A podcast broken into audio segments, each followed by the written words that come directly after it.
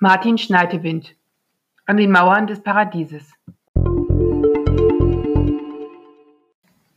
Kürzlich stellte ein Autor einer befreundeten Literaturrezensentin und mir die Frage, inwieweit das Wissen um den Autor die Wahrnehmung des Textes und die anschließende Rezension beeinflusse, beziehungsweise ob ein Wissen um den Autor überhaupt notwendig sei, um eine vernünftige Literaturkritik zu schreiben.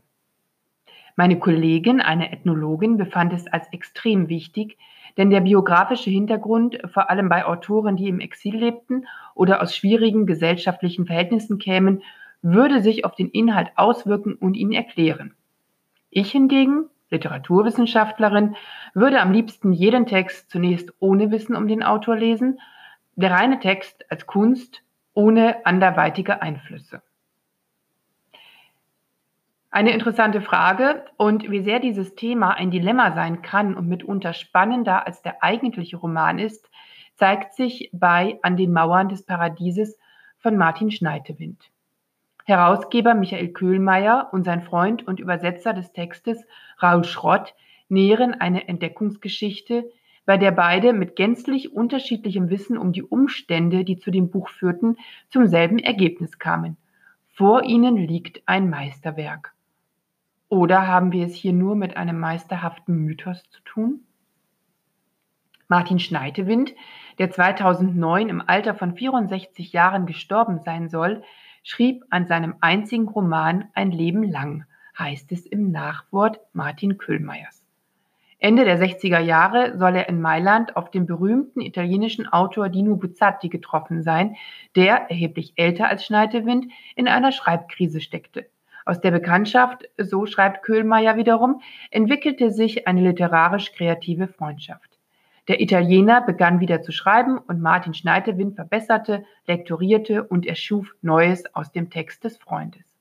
Sein Glaube, bald ein gemeinsames Buch zu veröffentlichen, wurde enttäuscht. Der Verlag wollte Buzzati und keinen Schneidewind. Letzterer wusste sich nicht anders zu helfen, als das Manuskript zu stehlen und gut zu verstecken. Buzzati war damit aus dem Rennen. Schneidewind schrieb es neu auf Französisch und gab es seiner Frau. Nach seinem Tod, so sagt die Legende, erhielt es Michael Köhlmeier über die Witwe. Nicht gerade begeistert, ließ er sich überreden, einen Blick in das Manuskript zu werfen. Er kannte Witwe wie Verstorbenen aus vergangenen und verdrängten WG-Zeiten, die nicht in guter Erinnerung geblieben waren. Da der Text allerdings auf Französisch war, was Köhlmeier nicht beherrscht, bat er seinem Freund Raoul Schrott um eine Übersetzung der ersten Seiten. Dieser, unvoreingenommen, war von dem Text begeistert. Auch Michael Köhlmeier zollte dem Werk trotz aller vorheriger Skepsis höchste Anerkennung. Das Projekt an den Mauern des Paradieses war geboren. Naja, zweifellos ist eine solche Entstehungsgeschichte eine hervorragende Marketingmethode, was im Feuerwerk der vielen Neuerscheinungen auf dem Buchmarkt auch erlaubt sein darf auch wenn sie in dieser Ausführlichkeit hochgradig irritiert. Genau genommen ist sie völlig irrelevant für das Verständnis der Lektüre. Erzählt sie doch eher Belangloses aus einer vermeintlich gemeinsamen Vergangenheit, in der Martin Schneidewind nicht gut wegkommt. Spätestens im Nachwort fängt man an zu grübeln. Irgendwas stimmt hier ganz und gar nicht. Aber auch ohne diese Vorgeschichte oder genau genommen das Nachwort wird klar, an den Mauern des Paradieses ist tatsächlich ein außergewöhnliches Buch.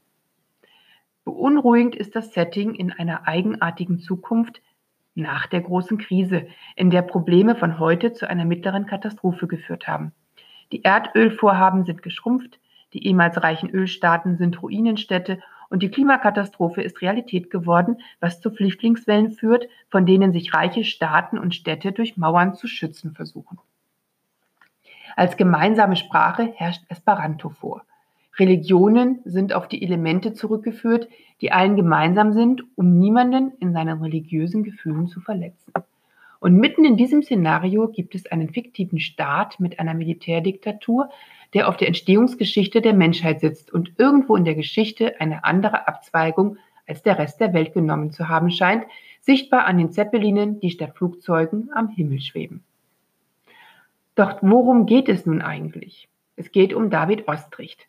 Orientalist aus Toronto reist er an dem Persischen Golf in die Stadt Daman. Hier, wo ein großer Staudamm gebaut wird, fand man alte Tontafeln, die eine neue Deutung der Schöpfungsgeschichte zulassen. Um an die Fundstelle vorgelassen zu werden, muss der junge Mann jedoch zusagen, gleichzeitig nach der Tochter des Herrschers, des Herrschers Taut, zu forschen, die verschwunden ist. Ahnungslos und naiv gerät Ostrich damit immer mehr in die Machenschaften einer brutalen Diktatur. Wer sich jetzt nicht verunsichern lässt und mit der Lektüre beginnt, wird hineingezogen in eine irrwitzige Geschichte, die einen mitunter verzweifeln lässt. Denn nicht jeder kennt sich in den diversen Schöpfungsgeschichten und Mythen aus, um die Auslegungen und Verschachtelungen des Romans zu verstehen. Dabei findet der Autor trotz langer, bisweilen ermüdender Auslassungen über die Genesis ebenso wie über ingenieurtechnische Meisterleistungen beim Bau des Staudamms eine Sprache, die lange nachwirkt.